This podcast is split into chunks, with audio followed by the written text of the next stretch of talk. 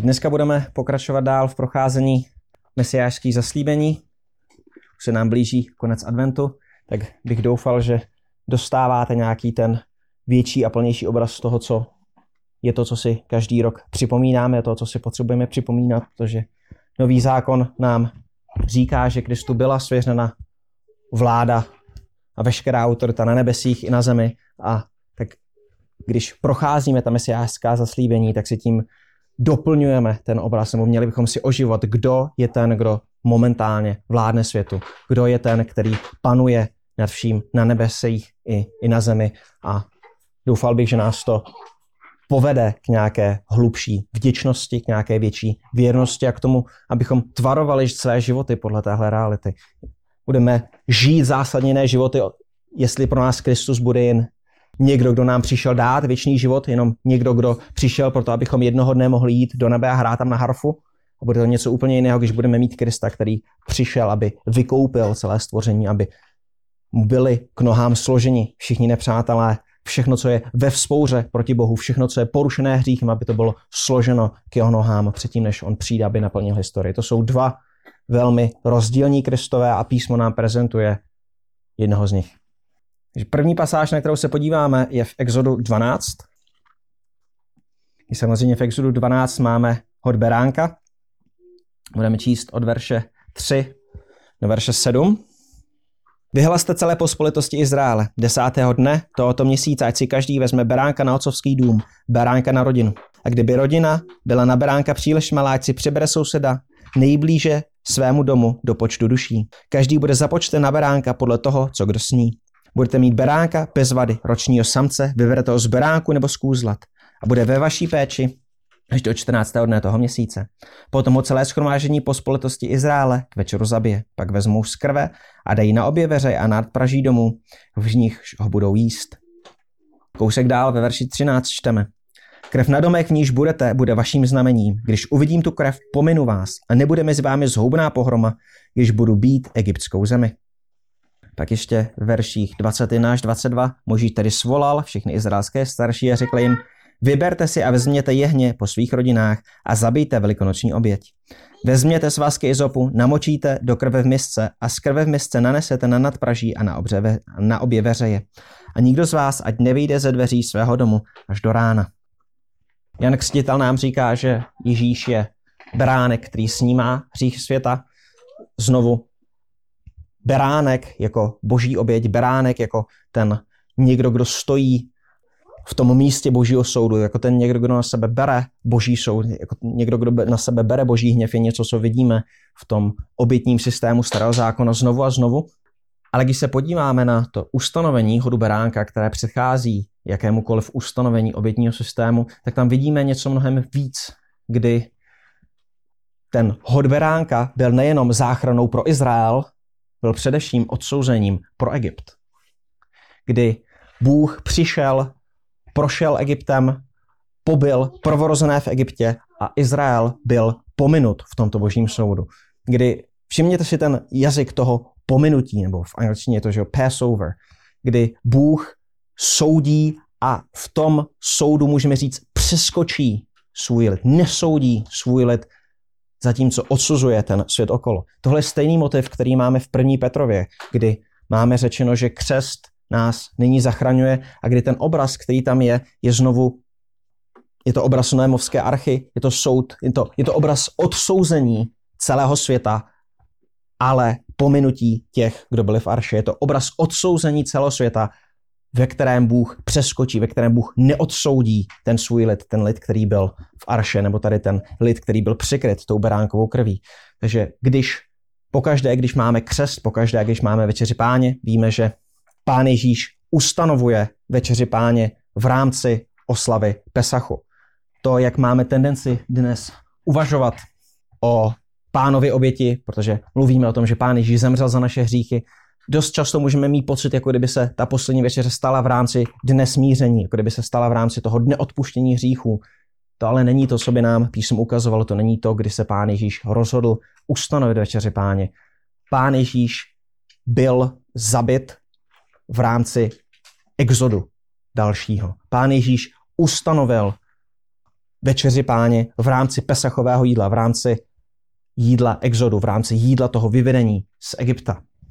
Ale pokaždé, když tedy máme večeři páně, nebo pokaždé, když máme křest, měli bychom si tam připomínat, ano, tohle je jídlo, které nám zvěstuje naši záchranu, nebo tohle je obmytí, které zvěstuje naši záchranu, ale je tam něco mnohem víc. Je to smluvní znamení, které zvěstuje i odsouzení toho okolního světa, které zvěstuje to odsouzení zla, které je ve světě okolo. Takže vždycky, když máme tuhle boží záchranu, zároveň bychom tam měli slyšet v pozadí ten soud nad tím, co je zlé, ten soud nad tím, co je mimo Krista. Další pasáž, první Samuelova 2. Máme tady v první Samuelové 2 proroctví proti domu Élího, který měl odpadlé syny. Máme tady, můžeme říct, proroctví proti odpadlickému kněžství Izraele. Ve verši 35 v 1. Samuelové 2 čteme Ustanovím si věrného kněze, který bude jednat podle mého srdce a podle mé duše. Postavím mu trvalý dům a bude přicházet před mého pomazaného po všechny dny. Předtím ve verši 34 jsme četli, znamení ti bude to, co přijde na tvé syny, na Chofnýcho a na Pinchasa. Oba zemřou v jeden den. Ustanovím si však věrného kněze a tak dál. Takže samozřejmě nemůžeme říct, to jediné, o čem tahle ta pasáž mluví, je Kristus. To by rozhodně ne, nebyla náležitá práce s tím kontextem té pasáže, kterou vidíme. Ale zároveň tady můžeme vidět nějaký ten předobraz, nějakou tu, můžeme říct, ten symfonický motiv, který se pak opakuje v písmu, to, že Bůh bude mít svého kněze, který bude poslušný. Bůh bude mít svého věrného kněze, který bude dokonale podle božího srdce. Bůh bude mít svého kněze, který bude před ním po všechny dny. Že máme tady motiv, který se opakuje napříč historii Izraele znovu a znovu. Je tady odpadlé kněžství a Bůh posílá nějakého svého posla, nějakého svého vyslance, který je před ním přijatelný. A v konečném důsledku to vidíme v Novém zákoně, kde tady znovu vidíme odpadlé kněžstvo Izraele, vidíme odpadlé velekněze a přichází Pán Ježíš jako ten dokonale věrný boží kněz, který, dokon, který přinesl jako dokonalý velekněz tu dokonalou oběť a navždy je před boží tváří. Další pasáž, na kterou se podíváme, je Žalm 69. Žalm 69 je jeden z nejčastějších mesiářských žalmů, nebo jeden ze žalmů, se kterým apoštolové pracují nejčastěji, když vysvětlují, kým je Kristus. My jsme se na to dívali minule, když jsme měli čtení v písmech. Jsem říkal, že jeden z nejčastějších, ne, že je nejčastější.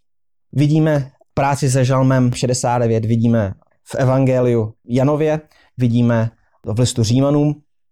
Doufám, že si vzpomínáte na to, jak jsme ty pasáže minule procházeli. Vidíme to i ve skutcích. Tady mám výběr několika pasáží z toho žalmu 69, se kterými právě pracují ty novozákonní autoři.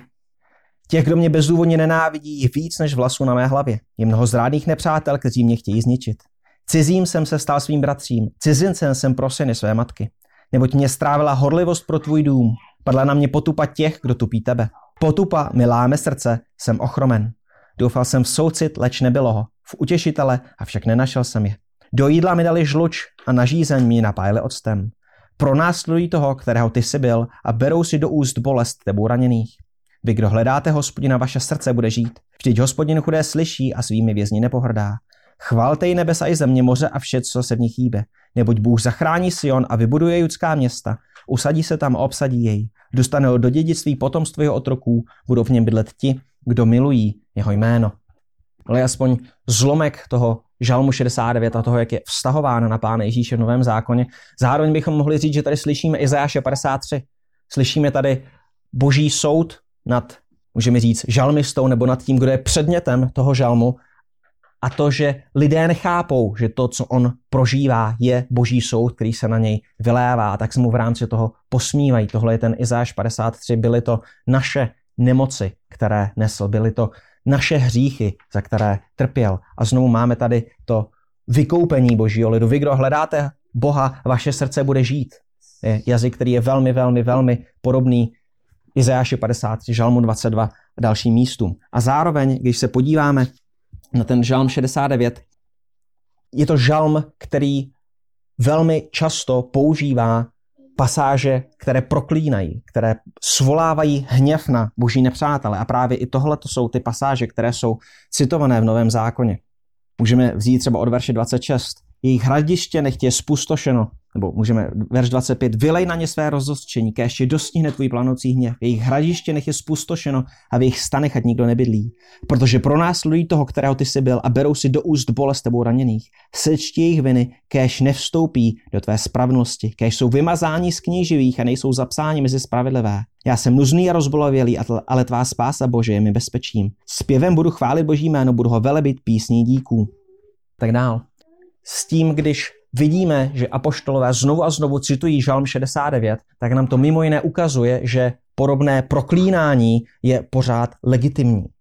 Jestliže novozákonním autorům není zatěžko citovat tuto pasáž, tento žalm, zjevně nemají problém brát si z něj teologii. Jeden z předních českých kazatelů, se kterým jsem kdysi měl debatu právě na téma proklínání v žalmech, na to, když žalm mluví o tom, že Bůh nenávidí ničemi a že vyhladí ničemi a že Bůh pohrdá lidmi a hnusí si lidi v jejich ústech je lež a tak dál, tak přišel s tím, že to, to jsou žalmy, to je prostě osobní poezie a z toho si nemůžeme brát teologii, až na to, že znovu a znovu a znovu a znovu vidíme, že přesně tohleto novozákonní autoři dělají. Zas a znovu čerpají za žalmu to, kým je Kristus a nebojí se čerpat za žalmu i kledby. Další pasáží, žalm 110 v našich kruzích obzvlášť známá pasáž, pasáž, která je, můžeme říct, tou nejcitovanější a nejodkazovanější pasáží ze Starého zákona v Novém zákoně, můžeme říct boží oblíbená starozákonní pasáž. Pasáž, která se objevuje nebo je na ní odkazováno řádově 23krát, což znamená řádově třikrát víc než na druhou nejcitovanější pasáž ze Starého zákona, což je miluji bližního svého jako sebe samého. Žalm 110 říká, Jir k hospodinův, mému pánu, usedni po mé pravici, dokud nepoložím tvé nepřátele za podnož tvých nohou. Tvé mocné žezlo vyšle hospodin ze Sionu, panuj uprostřed svých nepřátel. Tvůj lid přijde dobrovolně v den tvého vojska v důstojné svatosti. Tvá mládež ti bude rozsouzlu na úsvitu. Hospodin přísál, nebude toho litovat, ty si kněz navyky na způsob Melký Sedecha. Panovník po tvé pravici srazí v den svého hněvu krále. Bude soudit národy, naplní vše mrtvými těly, srazí hlavu nad velkou zemí, napije se z potoka na cestě, proto zvedne hlavu. Když novozákonní autoři chtějí vysvětlit, kým je Kristus, jdou nejčastěji do žalmu 110. Máme tady, čteme, že to je Davidův žalm. Zároveň tady čteme výrok hospodinův mému pánu. Takže máme tady nějakého, máme tady krále Izraele, máme tady nejvyššího muže v Izraeli. Ten říká, hospodin řekl mému pánu, že nejvyšší pán Izraele má svého pána. A hospodin promlouvá k tomuto pánu tento pán těch nejpřednějších mužů božího lidu sedí po boží pravici, dokud mu nebudou složeni k nohám všichni jeho nepřátelé. To, co vidíme v tom žalmu dál, tvé mocné žezlo vyšle hospodin ze Sionu, panuj uprostřed svých nepřátel. Že vidíme, že ta vláda tohoto božího vyvoleného vládce vychází ze Sionu, vychází z Jeruzaléma, že vláda tohoto Můžeme říct, božího světovláce se měla rozšířit Jeruzaléma. My si můžeme vybavit ty pasáže, kdy pán Ježíš říká o tom, že apoštolové mu budou svědky v Jeruzalémě, v Judsku, pak v celém Izraeli až na konec světa. Tohle je to, jak se šíří ta vláda, tohle je to, jak se šíří to žezlo ze Sionu. Tvůj lid přijde dobrovolně v den tvého vojska v důstojné svatosti. Takže vidíme, že tenhle vládce má své vojsko. Už jsme mluvili o tom, že pán Ježíš vede svůj lid do boje, že Mesiáš vede svůj lid do toho, aby podmanil zlo ve světě. A znovu tady máme ten motiv boje, máme tady ten motiv války. Kousek dál čteme, panovník po tvé pravici srazí v den svého hněvu krále, bude soudit národy, naplní vše mrtvými těly. Takže tenhle vládce si podmaňuje národy a když se podíváme třeba na pád Jeruzaléma, tak vidíme, že to, jak si podmaňuje ty neposlušné národy, je i skrze pozemské armády, že se nebojí a nerozpakuje soudit lidské zlo, že se nebojí národy, které jsou vůči němu neposlušné, rozbíjet a ničit. Zároveň máme tady, že tento vládce, který sedí a má to mocné žezlo, žezlo je královský motiv, tohle je nějaký král, a zároveň čteme, že je kněz navěky na způsob Melchísedecha. Takže tak, jako už jsme to slyšeli minule v Zachariáši, máme tady vládce, který je zároveň králem a který je zároveň knězem. Něco, co by bylo pod levitikálním systémem nepřípustné, ale s Židům nám vysvětluje, že náš pán není jako lévický kněz, že náš pán je tím lepším, dokonalejším, trvalým knězem z toho, Melchísedov, z toho řádu Melchísedecha. A zároveň tady máme, že tenhle pán těch nejpřednějších pánů božího lidu je velmi lidský. Napije se z potoka na cestě, proto zvedne hlavu. Takže máme tady světovládce, který jak je popisován, se dost jeví jako božská bytost a přece je někdo, kdo potřebuje pít. Přece je někdo, kdo se potřebuje občerstvit. Takže můžeme říct, máme tady ozvěny nebo máme tady nějaké předobrazy zase pánova božství a pánova lidství. Další pasáž, Izajáš 7, konkrétně 7.14. Proto nám panovník dá znamení sám. Hle, dívka otěhotní, porodí syna a dá mu jméno Immanuel. Tohle je pasáž, na kterou se odkazuje Matouš. A v Matouši jednak, když nám vysvětluje, kým je pán Ježíš a nebude na škodu se na tu pasáž podívat. Když to rozvážil, hle pánův anděl se Josefovi ukázal, ve snu mu řekl, Josefe, synu Davidův, neboj se přijmout Marii, svou ženu, neboť co v ní bylo počato je z ducha svatého, porodí syna, dáš mu jméno Ježíš, neboť on vysvobodí svůj lid z jeho hříchů. To všechno se událo, aby se naplnilo, co bylo řečeno od pána skrze proroka, hele pana otěhotní a porodí syna a dá jí mu jméno Immanuel, což v překladu znamená Bůh s námi. Že Matouš nám přímo říká, tahle pasáž je, nebo tuhle pasáž bychom měli vztáhnout vůči Pánu Ježíši Kristu. Když jsme četli toho Matouše, Josef tam byl nazván synem Davidovým, což je zase královský titul. Takže Matouš nám říká, přichází tady někdo, kdo je ten syn Davidův, přichází tady Davidovský král a zároveň ten někdo je Immanuel, Bůh s námi. Ale když bychom se podívali do toho Izajáše 7 a podívali se na ten širší kontext, od verše 10 hospodin dál mluvil k Achazovi. Vyžádej si od hospodina svého boha znamení, žádej, ať je to hluboko dole nebo vysoko nahoře. Ale Achaz řekl, nebudu žádat a nebudu zkoušet hospodina. Na to Izajáš řekl, slyšte nyní dome Davidův, málo je vám unavovat lidi, že budete unavovat i mého boha. Proto vám hospodin dá znamení sám. Hledívka otěhotní porodí syna a dá mu jméno Immanuel. Bude jíst máslo a med, aby uměl zavrhnout zlé a zvolit dobré. Protože dříve než ten chlapec bude umět zavrhnout zlé a zvolit dobré, země, jejíž dvou králů se děsíš, bude opuštěna. Když se podíváme do toho původního kontextu, tohle bude pasáž, na kterou budou útočit liberální pseudokřesťané, na kterou budou se snažit útočit celá řada dalších kritiků. Ano, ta původní pasáž nemluví striktně o narození Pána Ježíše. Ta původní pasáž adresuje, kdy bude zachráněn Izrael z obléhání, kterému tehdy čelí a říct, no, narodí se pán Ježíš za několik set let a tehdy už nebudete obléháni, díky to mě úplně nepovzbudilo. Bylo by to něco jako přijít k lidem, kteří čelí ve 14. století moru a říct jim, hej, za, za 700 let, za 800 let, to už tady ten mor nebude. Jo, díky. Ale o to cenější je tahle ta pasáž právě protože Matouš ji přímo vztahuje na Pána Ježíše. Matouš tím, že tuhle pasáž vztahuje na Pána Ježíše, nám ukazuje, že máme v písmu hledat tyhle motivy, že v písmu máme hledat tyhle ozvěny, tyhle předobrazy, tyhle motivy, které se opakují znovu a znovu. Motiv Boha, který se, který přichází ke svému lidu. To, že Bůh přichází ke svému lidu a zároveň k němu přichází jako člověk.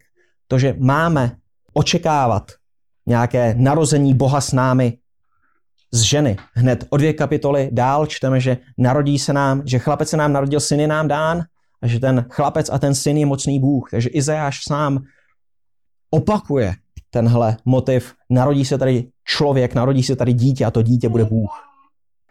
Takže samozřejmě ve chvíli, kdy budeme mluvit o tom Pán Ježíš je Immanuel, Bůh s námi, potřebujeme vědět, ano, ta původní pasáž mluví striktně o něčem jiném, ale to vůbec nic nemění na tom, že je to zároveň legitimní důkaz Kristova božství, protože to tak používá Matouš.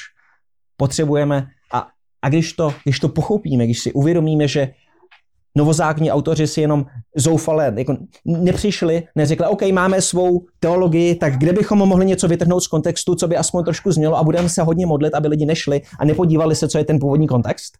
Tohle není něco, co by novozákonní autoři dělali. Tohle není něco, co by v tom uvažování bylo přípustné, ale když si uvědomíme tuhle tu četnost těch, těch předobrazů, tak nám to ukáže o to větší soudržnost písem a začneme tam víc a víc vidět ty, ty motivy, které se proplétají a které se spojí a které jsou jedinečným důkazem nebo jedinečnou ukázkou tím božským charakterem, toho božského charakteru písem.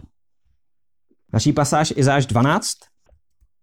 V Izáši 12 čteme, budu ti vzdávat chválu, hospodine, ačkoliv se na mě hněval, tvůj hněv se odvrátil a počešil si mě. Hele, Bůh je má záchrana, budu mu důvěřovat a nebudu se strachovat. Vždyť hospodin je mou silou i mocí, stal se mou záchranou. S jásotem budete čerpat vodu z pramenů té spásy. V onen den řeknete, vzdávejte chválu hospodinu, vzívejte jeho jméno, oznamujte mezi národy jeho činy. Připomínejte, že jeho jméno je vyvýšené. Hrajte chválu zpěv hospodinu, protože jednal vznešeně, ať je to známo po celé zemi. Jásej a výskej obyvatelko Siona, protože velikým je uprostřed tebe, svatý Izraele. Zase máme tady nějaký obraz boží záchrany jeho lidu. A čteme, hle, Bůh je má záchrana. Bůh je ten jediný zachránce jeho lidu. Zase něco, co vidíme například v listu Titovi. Bůh je ten, kdo přichází ke svému lidu a zachraňuje ho. S jásletem budete čerpat vodu z pramenů té spásy. Tohle je motiv, se kterým pracuje Pán Ježíš, když říká, jestliže někdo žízní a přijde ke mně, pije. Pán Ježíš nám ukazuje, že on sám je ten pramen spásy. On sám je ten pramen těch vod, které očišťují od hříchu a tak dál. V onen den řeknete, vzdávejte chválu hospodinu, vzívejte jeho jméno, oznamujte mezi národy jeho činy, připomínejte, že jeho jméno je vyvýšené. Ti, kdo jsou zachráněni, ti, kterým je odpuštěno, ti, kteří v sobě, můžeme říct, jazyk nového zákona, ze kterých vyvěrají ty živé vody, půjdou k národům a budou zvěstovat tu boží záchranu. A zase, jásej a výskej obyvatelko Siona, protože velkým je uprostřed tebe svatý Izraele. Motiv, který jsme viděli v Sofoniáši, Bůh je mezi svým lidem a raduje se ze svého lidu a jeho lid se raduje s ním a Bůh oslavuje se svým lidem. Bůh tady přišel a je mezi svým lidem. Bůh není jen někde na nebesích, Bůh tady přímo přebývá se svým lidem. Máme tady znovu a znovu ten motiv Boha, který přichází, aby byl se svým lidem a zachránil ho. Zpráva o tom se ponese do celého světa. Další pasáž, Izajáš 42. Izajáš 42 od verše 1. Hle, můj otrok, kterého budu pevně držet, můj vyvolený, jehož si má duše oblíbila. Vložil jsem na něj svého ducha a přinese právo národům. Hned tady bychom se mohli zastavit. Tohle je něco, co vidíme u křtu Pána Ježíše Krista, kdy otec promlouvá z nebesa a říká, hle, můj milovaný syn, ve kterého jsem nalezl zalíbení a vložil jsem na něj svého ducha. Při, pá, při pánově křtu na něj sestupuje duch. Slyšíme tahle ta slova, kdy se otec přiznává k synu a ve chvíli, kdy vidíme Boha, který se přiznává ke svému nějakému služebníku a říká, tohle je můj milovaný, v něm jsem nalezl zalíbení, na něj sesílám svého ducha, co tenhle služebník přichází udělat. Vložil jsem na něj svého ducha a přinese právo národům. Že ve chvíli, kdy tady máme křest Pána Ježíše Krista, ve chvíli, kdy Otec promlouvá z nebes a ve chvíli, kdy se stupuje duch, měli bychom vědět, ten, který je právě křtěn, ten, na kterého se stupuje duch, přinese právo národům. Nečteme o tom, přinese odpuštění hříchů, nečteme o tom, přinese věčný život, nečteme o tom, otevře cestu do nebe, čteme, přinese právo národům. A proto, jestli se teďka okolo sebe rozlíneme a vidíme, že národy ještě nežijí v právu, že národy ještě nežijí podle Bohem definovaného práva, tak to znamená, že Pán Bůh ještě v Kristu není hotov s tím dílem, které skrz něj koná. Nebude křičet, ani se pozdvihovat, ani nebude venku slyšet jeho hlas. Nalomenou třtinu nezlomí a hasnoucí knut neuhasí. Bude vynášet pravdivý soud. Nezemdlí ani se nenalomí, dokud neustanoví v zemi právo. I ostrovy budou očekávat na jeho zákon. Vidíme tady motiv, který už jsme viděli. Tenhle boží služebník přichází a prosazuje právo v národech, prosazuje spravedlnost v národech a přesto to nedělá tak, jak by se dalo čekat. Nedělá to skrze to, že pošle své tanky, Čteme o něm, že nebude křičet ani pozvěvovat hlas a že nalomenou stinu nezlomí. Takže Je tady někdo, kdo přichází jako laskavý, jako něžný, můžeme říct.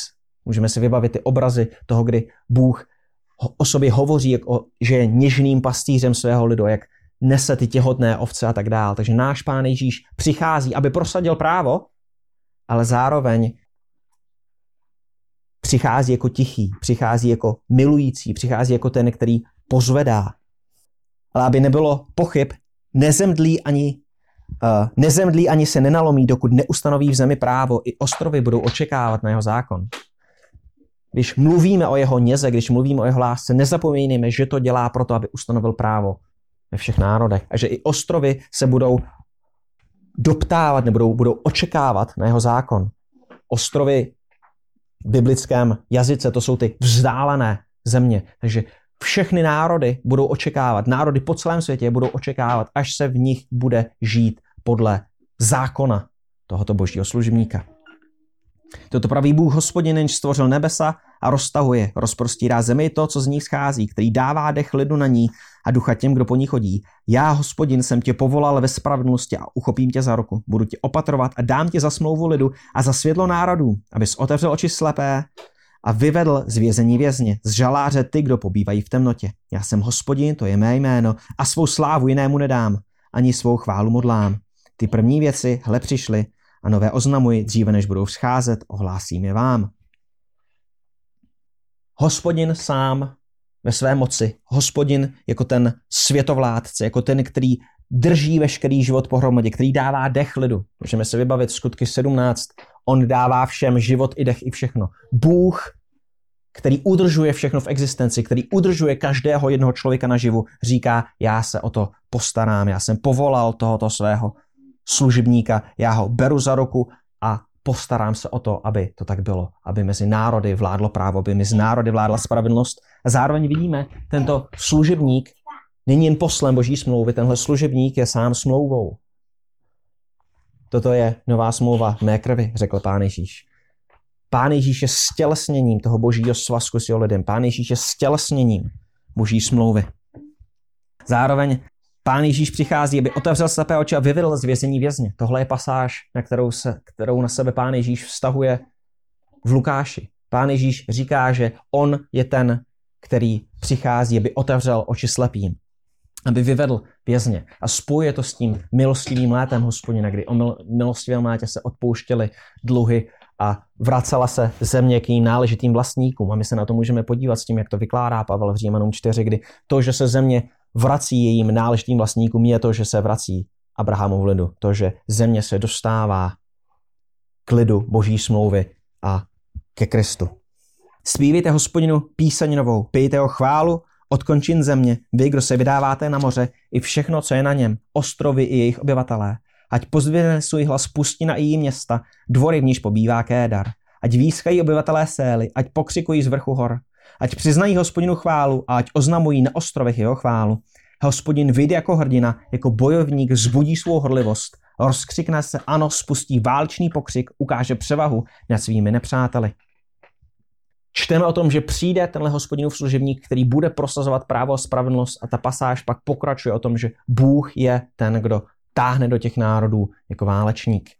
A samozřejmě máme tady i to, že hospodin řekne, já svou slávu jinému nedám, a mohli bychom si vybavit to, kdy pán Ježíš volá k otci, aby ho oslavil, což nám zase ukazuje, viděli jsme jasně, že tenhle službní, o kterém tady byla řeč v Izáši 42, je pán Ježíš a že to je ten jedinečný hospodinův posel, ten jedinečný hospodinův vyslaný, který k němu pak promlouvá o tom, aby ho oslavil. Takže znovu ten, který tady prochází a ten, který vládne celému tomu světu, když je oslavován, když je mu zdávána poslušnost, tak to nijak neubírá z boží chvály, nijak to neubírá z boží slávy, protože Bůh nedá svou slávu nikomu jinému. Když tady přichází tenhle boží posel a vládne světu, je to hospodinu k slávy, protože ten někdo, kdo tady vládne tomu světu, je hospodin sám. Další pasáž Izáš 49. Výběr aspoň několika pasáží. Izáš 49, verš 1 až 3. Poslechněte mne ostroje, dávejte pozor, daleké národy. Hospodin mne povolal již v lůně, od nitra mé matky připomínal mé jméno. učinil má ústa jako ostrý meč, ukryl mne ve stínu své ruky, učinil mne s ostřeným šípem, skryl mne ve svém toulci a řekl mi, ty jsi můj otrok Izraeli, na něm zjevím svou slávu. Můžeme říct, zase je tady promluva k celým národům, je tady dílo, událost, která se bude týkat celosvěta. Učinil má ústa jako ostrý meč. Můžeme si vybavit zjevení 19, kdy čteme, že z pánových úst vychází ostrý meč. Můžeme si vybavit to, kdy boží slovo je nazýváno mečem. Učinil mě s ostřeným šípem. Žalm 128 nám říká, že děti jsou jako šípy v toulci. Že i tenhle odkaz na to, že ten někdo, kdo tady přichází, je božím šípem. Můžeme vidět jako odkaz mimo jiné na to, že je božím dítětem, že je božím synem. Ukryl mě ve stínu mé ruky a čteme, že povolal nejiž v lůně. Mohli bychom říct, ne, že by to bylo něco, co by z téhle pasáže šlo přímo odvodit, ale máme tady někoho, kdo už od lůna slouží hospodinu. Mohli bychom říct, tohle je nějakým předobrazem vtělení našeho pána. A zároveň bychom mohli říct, tohle nám ukazuje, že Bůh si nárokuje svůj lid už od lůna matky. Že to není Bůh čeká, až ti bude 13, až ti bude 20, až se pro něj rozhodneš. Ne, je tady nějaký boží vyvolující záměr s jeho lidem už od lůna matky. Verše 5 až 13.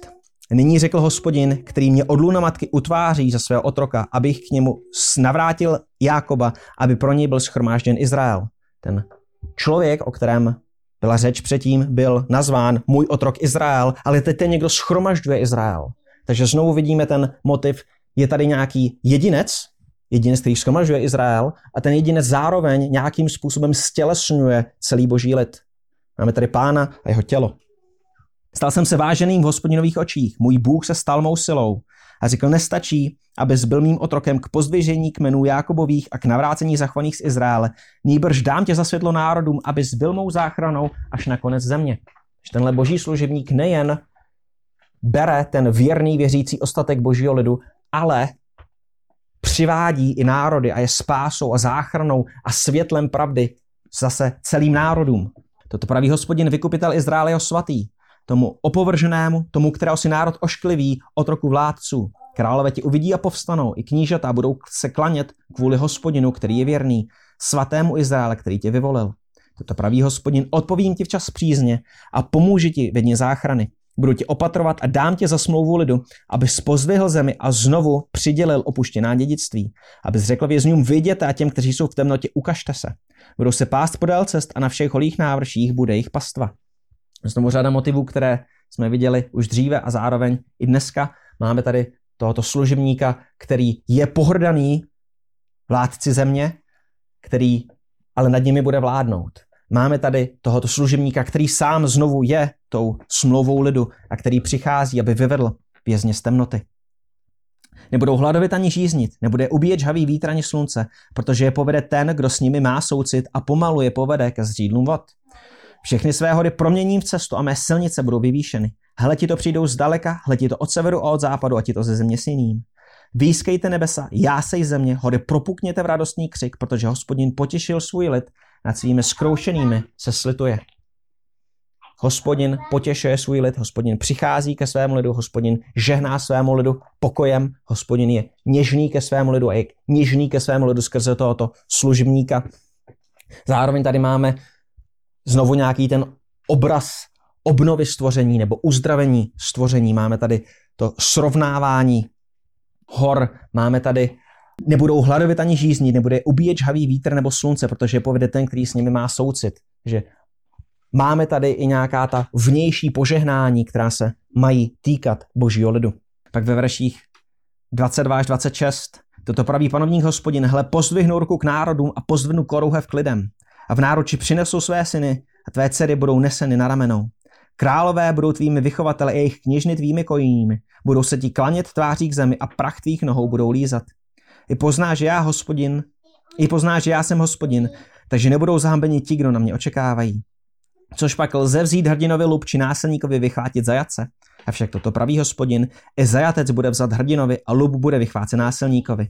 Tvému odpůrci budu já odporovat a tvé syny já zachráním. Tvé utiskovatele nakrmím jejich vlastním masem a opíjí se vlastní krví jako sladkým vínem a pozná veškeré tělo, že já jsem hospodin, tvůj zachránce a vykupitel, mocný Jákobův.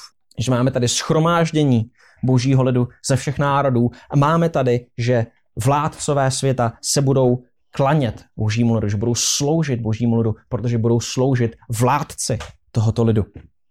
A pak máme tady, lze vzít hrdinovi lup či vychvátit násilníkovi zajatce, avšak toto pravý hospodin i zajatec bude vzat hrdinovi a lup bude vychvácet násilníkovi. Tohle je pasáž, kterou na sebe pán Ježíš znovu a znovu vztahuje v Novém zákoně, kdy on přichází, aby spoutal toho násilníka, který utlačuje boží lid, aby vyvedl ty jeho zajace, aby osvobodil svůj lid.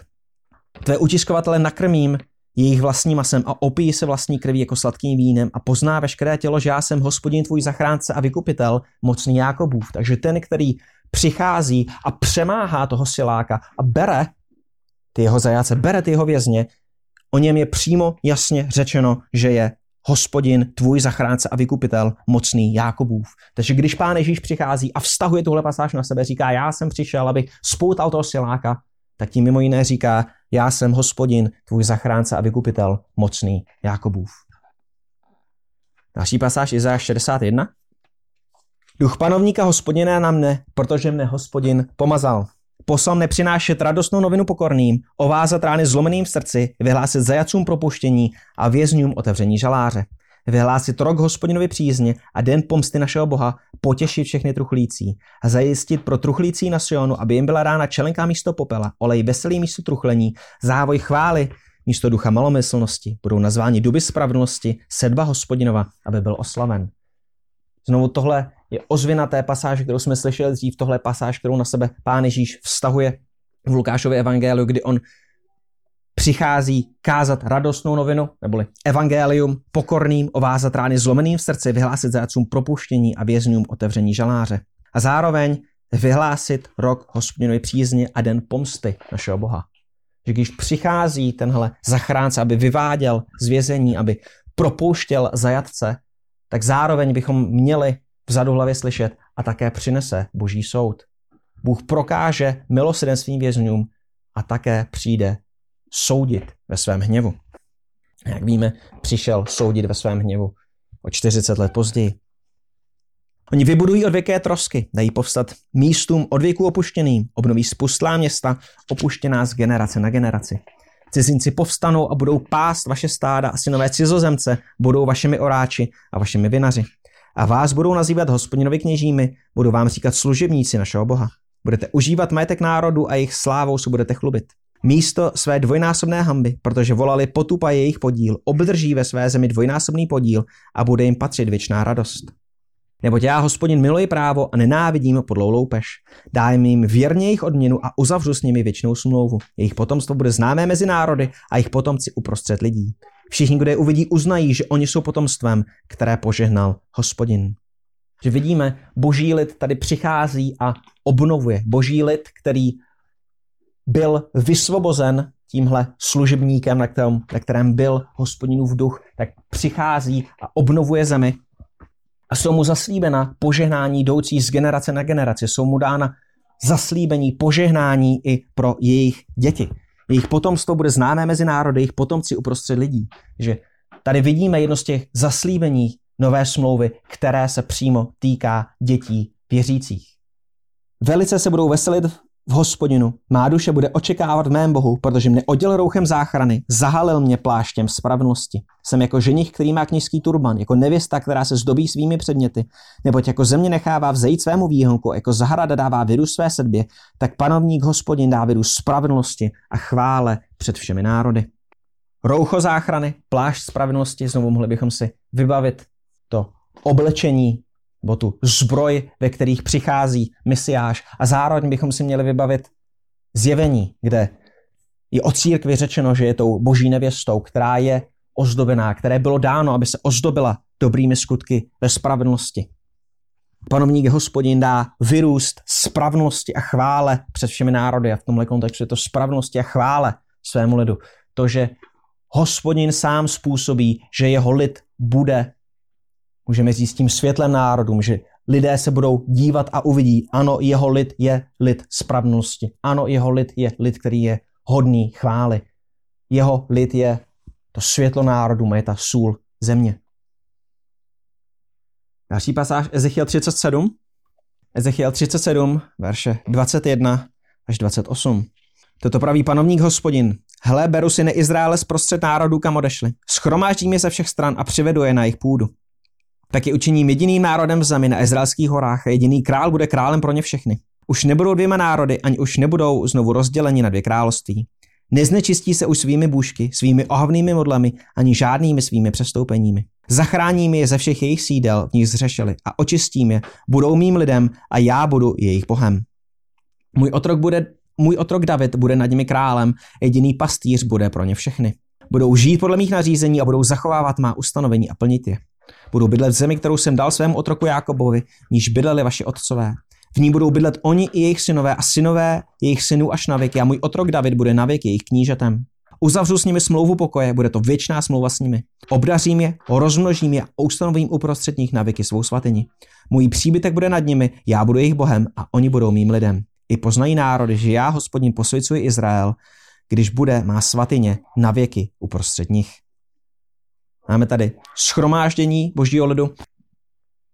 A samozřejmě mohlo by se zdát, kdybychom měli jen tato proroctví, jak bychom neměli to, co nám říká například Apoštol Pavel v listu Římanům, že tohle konkrétně, tohle vykoupení, tohle schromáždění se týká jen pruhu země v Palestíně, ale Apoštol Pavel nám říká, že to zaslíbení země bylo ve skutečnosti zaslíbením celého světa. Že ano, mluví se tady o Palestíně nebo mluví se tady o zemi Izraele, protože se ve skutečnosti mluví o celém světě, který je stělesněn v Izraeli, tak jako je Izrael stělesněn v Sionu, tak jako se jako čteme, že ta boží hora naplní celý svět, například v Danieli 2, kdy je nám ukázáno, že Sion, lomeno země Izraele, je symbolem nebo obrazem pro boží království, které se rozšíří do celého světa a do kterého budou přivedeny všechny národy. A co Bůh udělá s tímto svým schromážděným lidem, s tímto lidem, který bude schromážděn do jeho království? Nezničistí se už svými bůžky, svými ohavnými modlami, ani žádnými svými přestoupeními. Že Bůh se postará o to, aby jeho lid nebyl lidem modlářů, aby, svůj lid, aby jeho lid nebyl lidem odpadlíků. Očistím je, budou mým lidem a já budu jejich Bohem. Když čteme ozvěnu Abrahamovské smlouvy, kdy tím ústředním zaslíbení Abrahamovské smlouvy je já budu vaším Bohem a vy budete mým lidem.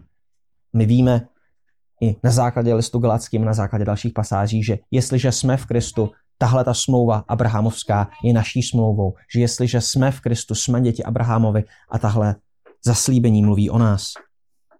V druhých korinských čteme, že všechna boží zaslíbení, kolik jich jen je, v Kristu jsou pro nás ano a amen.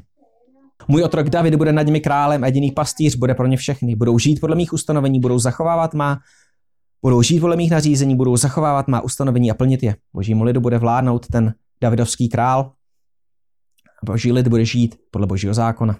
Uzavřu s nimi smlouvu pokoje, bude to věčná smlouva s nimi. Tohle je samozřejmě nová smlouva, smlouva, která je s námi jednou provždy sepsaná v Pánu Ježíši Kristu a můj příbytek bude s nimi, já budu jejich Bohem a oni budou mým lidem. I poznají národ, že já, hospodin, posvěcuji Izrael, když má svatyně, bude na věky uprostřed nich.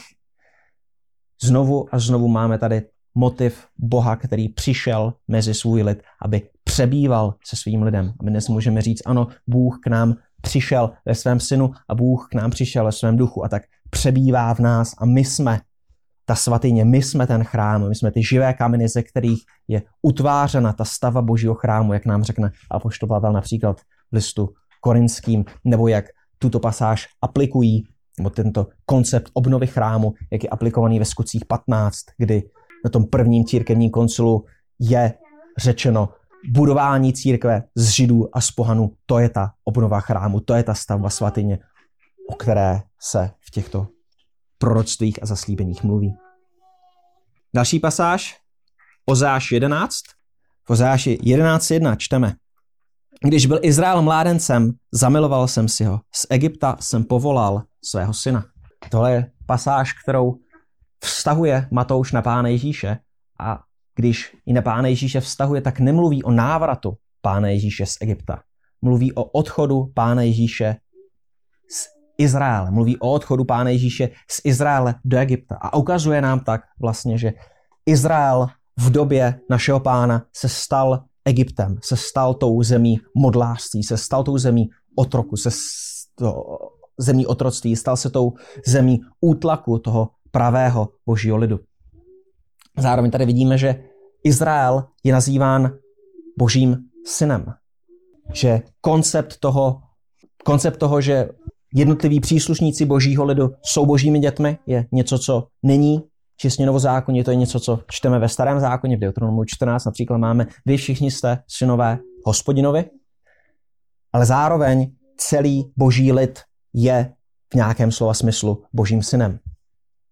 A znovu tady tedy vidíme to, že Pán Ježíš je tím jedním božím synem s velkým S a zároveň je stělesněním božího lidu, který je, můžeme říct, tím božím synem s malým S a zároveň Pán Ježíš je zástupcem všech božích synů s malým S ve smyslu všech božích dětí, každého jednoho příslušníka božího lidu.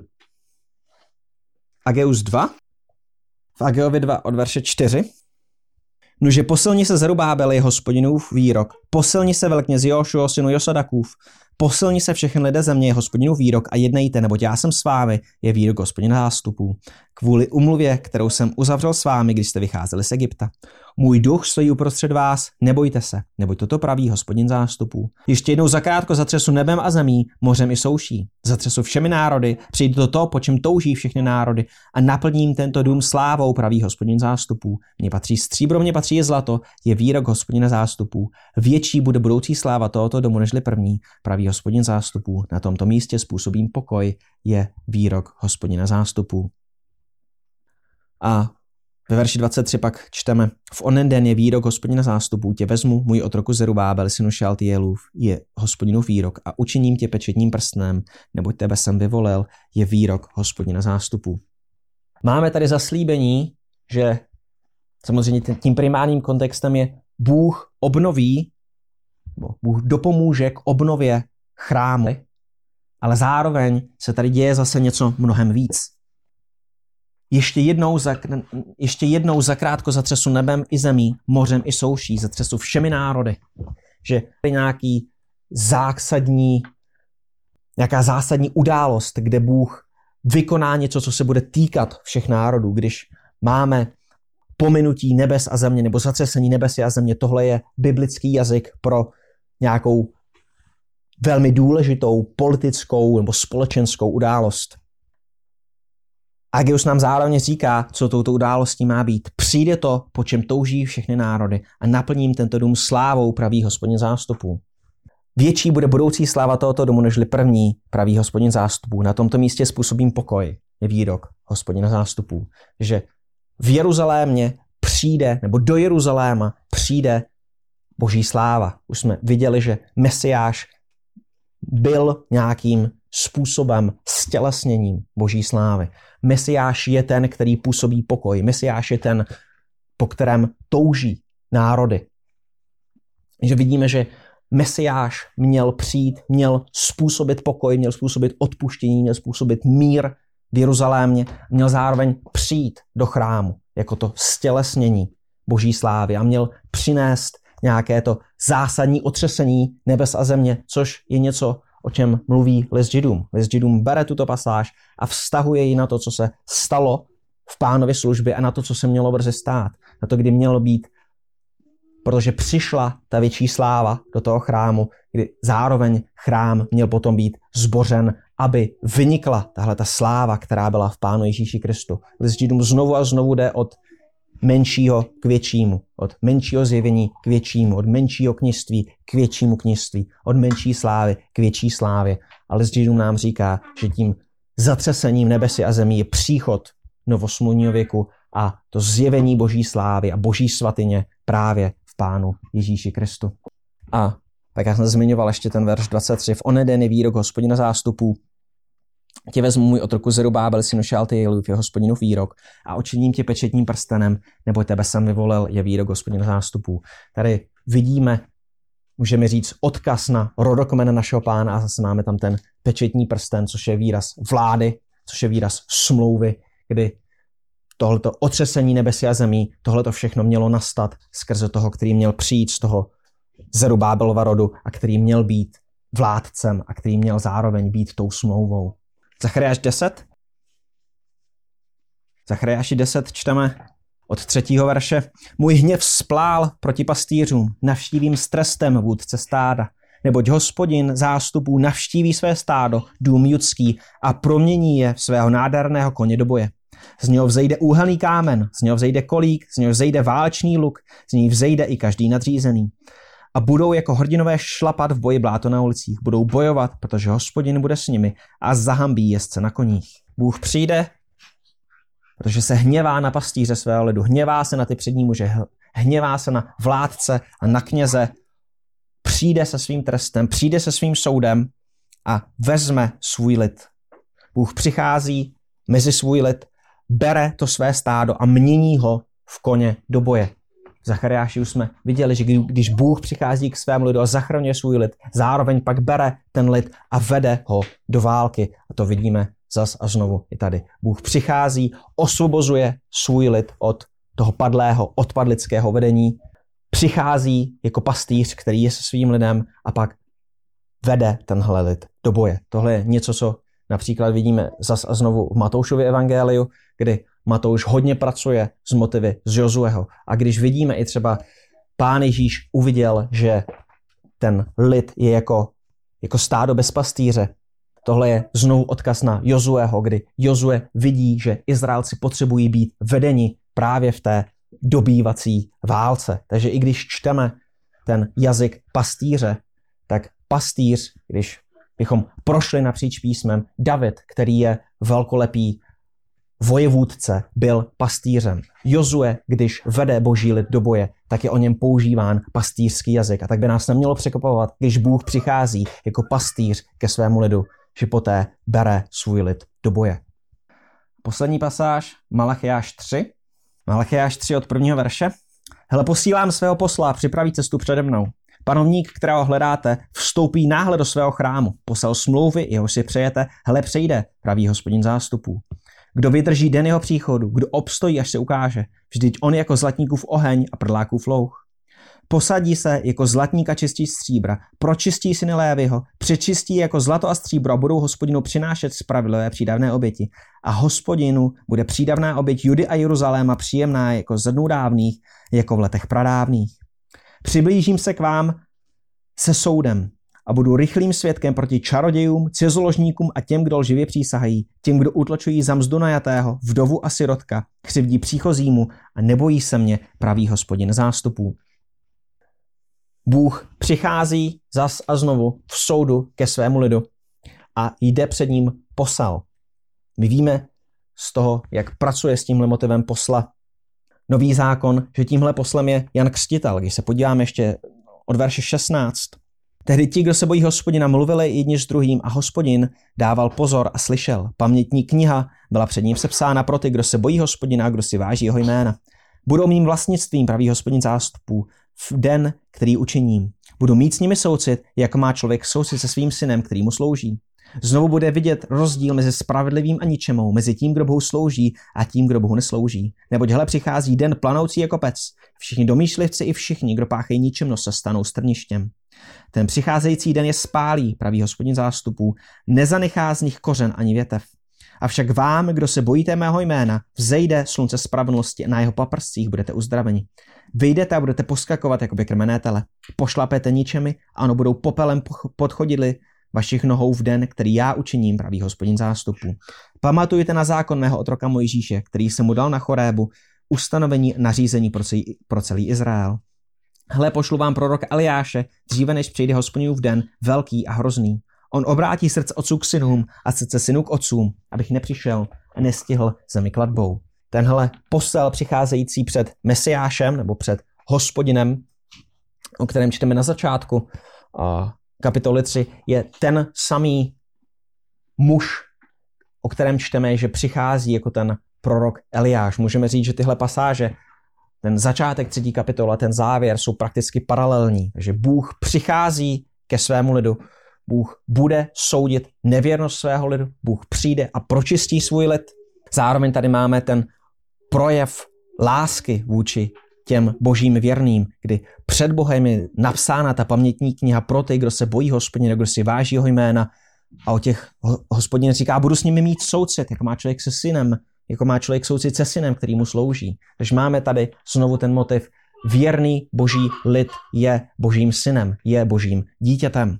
A Bůh rozsoudí mezi těmi, kdo hospodinu slouží a mezi těmi, mezi těmi, kdo mu neslouží. Ti, kteří hospodinu slouží, když přišel tenhle boží soud v tom konečném důsledku, v tom soudu nad Jeruzalémem, ti, kteří Bohu sloužili, byli vyvedeni a zachráněni, ti, kteří mu nesloužili, ti, kteří byli odpadlí, ti, kteří byli, ti, kteří žili v tom bezpráví a utlačovali za mzdu najatého a tak dál, ti byli ponecháni v Jeruzalémě a byli zničeni.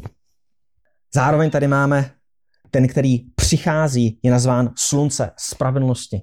Mnohokrát už jsme viděli, že Mesiáš měl přinést spravedlnost, že Mesiáš měl být stělesněním spravedlnosti a že Mesiáš měl být boží slávou, Mesiáš měl být ten, který září. Tak je tady nazván slunce spravedlnosti a přináší uzdravení svému lidu. Pošlapete ničemi, ano, budou popelem pod chodidly vašich nohou. Znovu Bůh zároveň vede svůj lid do boje. Svůj Bůh poráží nepřátele svého lidu a vede svůj lid vpřed. A jak končí tohle proroctví? Pamatujte na zákon mého otroka Mojžíše, který jsem mu dal na chorébu ustanovení a nařízení pro celý Izrael. Ale pošlu vám proroka Eliáše, dříve než přijde hospodinův den, velký a hrozný. Jan Kstitel přichází, aby kázal pokání, aby připravoval cestu pro příchod Boha, aby připravoval cestu pro příchod Pána Ježíše Krista a je o něm řečeno, že káže pokání podle Možíšova zákona. Když přichází Mesiáš a přichází to pročišťování jeho lidu a přichází to oddělování jeho lidu od těch, kdo mu neslouží, od těch, kdo budou zničeni, Bůh do toho promlouvá, pamatujte na Mojžíšova přikázání, pamatujte na můj zákon. Když mluvím o tom, že přijdu a budu pročišťovat lid a budu oddělovat ničemníky od spravedlivých, pamatujte v tom všem na můj zákon. To je něco, co vidíme, že Jan Křtitel dělá, káže pokání podle Možíšova zákona. Pán Ježíš pak přichází a označuje to, co Jan dělal za to, že Jan šel cestou spravedlnosti. Stejná slova pak vidíme i o kázání apoštola Pavla. Zas a znovu napříč celým písmem vidíme, boží zákon vyjadřuje to, co je spravedlivé, to, co je nespravedlivé, to, co je pokání a to, co není pokání. A když mluvíme o božím příchodu, aby pročišťoval svůj lid, ať už se tak stalo v prvním století, ať už se tak stávalo v historii, když Bůh přichází dnes ke svému lidu, aby ho pročišťoval, jeho standardy jsou pořád stejné, pokání je pořád neměné, spravedlnost je pořád neměná. A s tímhle nás vyslali starozákonní proroci, abychom očekávali Mesiáše, abychom očekávali posla, který přijde a bude kázat boží zákon, aby pak přišel Mesiáš, který bude stělesněním spravedlnosti, který bude stělesněním dokonalé poslušnosti vůči božímu zákonu a který poté půjde a vyšle svůj lid, aby nesl tohle, tuhle zprávu o pokání, tuhle zprávu o spravnosti do všech národů. A takhle přišel Pán Ježíš Kristus, přichází a říká, nemyslete si, že jsem přišel ubrat jediné nejmenší přikázání. A poté nás posílá jako svůj lid a říká, byla mi dána veškerá pravomoc na nebi i na zemi. Jděte tedy, učitničte národy, křtěte ve jméno Otce, Syna i Ducha Svatého a učte zachovávat všechno, co jsem vám přikázal. Všechno. A to včetně toho, neuberte jediné nejmenší přikázání. Proč? Protože, jak jsme viděli z těch mesiářských zaslíbení, v Božím království Boží království je budováno na základě spravedlnosti. V Božím království tou mírou, podle které se staví, je Boží neměná spravedlnost, je Boží neměný charakter. Pán Ježíš přišel, aby přinesl právo a spravedlnost národů. A jestliže jsme jeho lid, budeme dělat to samé. Hospodine, my ti děkujeme za to, že jsi poslal svého syna, my ti děkujeme za to, že můžeme vidět ta jedinečná zaslíbení práva, spravedlnosti a uzdravení, která v něm jsou. Chceme tě prosit, aby jsme mohli být věrným lidem v tom všem, aby si psal tvůj zákon do našich myslí a na naše srdce, aby si nás proměňoval, aby nám ukazoval, kde nejdeme podle tvých neměných a dokonalých standardů, aby si dal pokání tvé církvi, protože v těch posledních x desítkách let a dokonce i staletích se jako církev odvracíme od tvého zákona, tak prosím dej nám vidět společně se žalmistou, že tvůj zákon je sladký, že je potěšením duši a dej nám jít do světa s tím, že skutečně můžeme vidět, že poslušnost vůči tvým standardům je to, co přináší uzdravení národům. Prosím, dej nám žít ve věrnosti vůči tvému mesiáši, národům poslušnosti víry, tobě k slávě a nám samým ke spasení. To tě prosíme ve jménu našeho Pána a zachránce Ježíše Krista. Amen. Amen.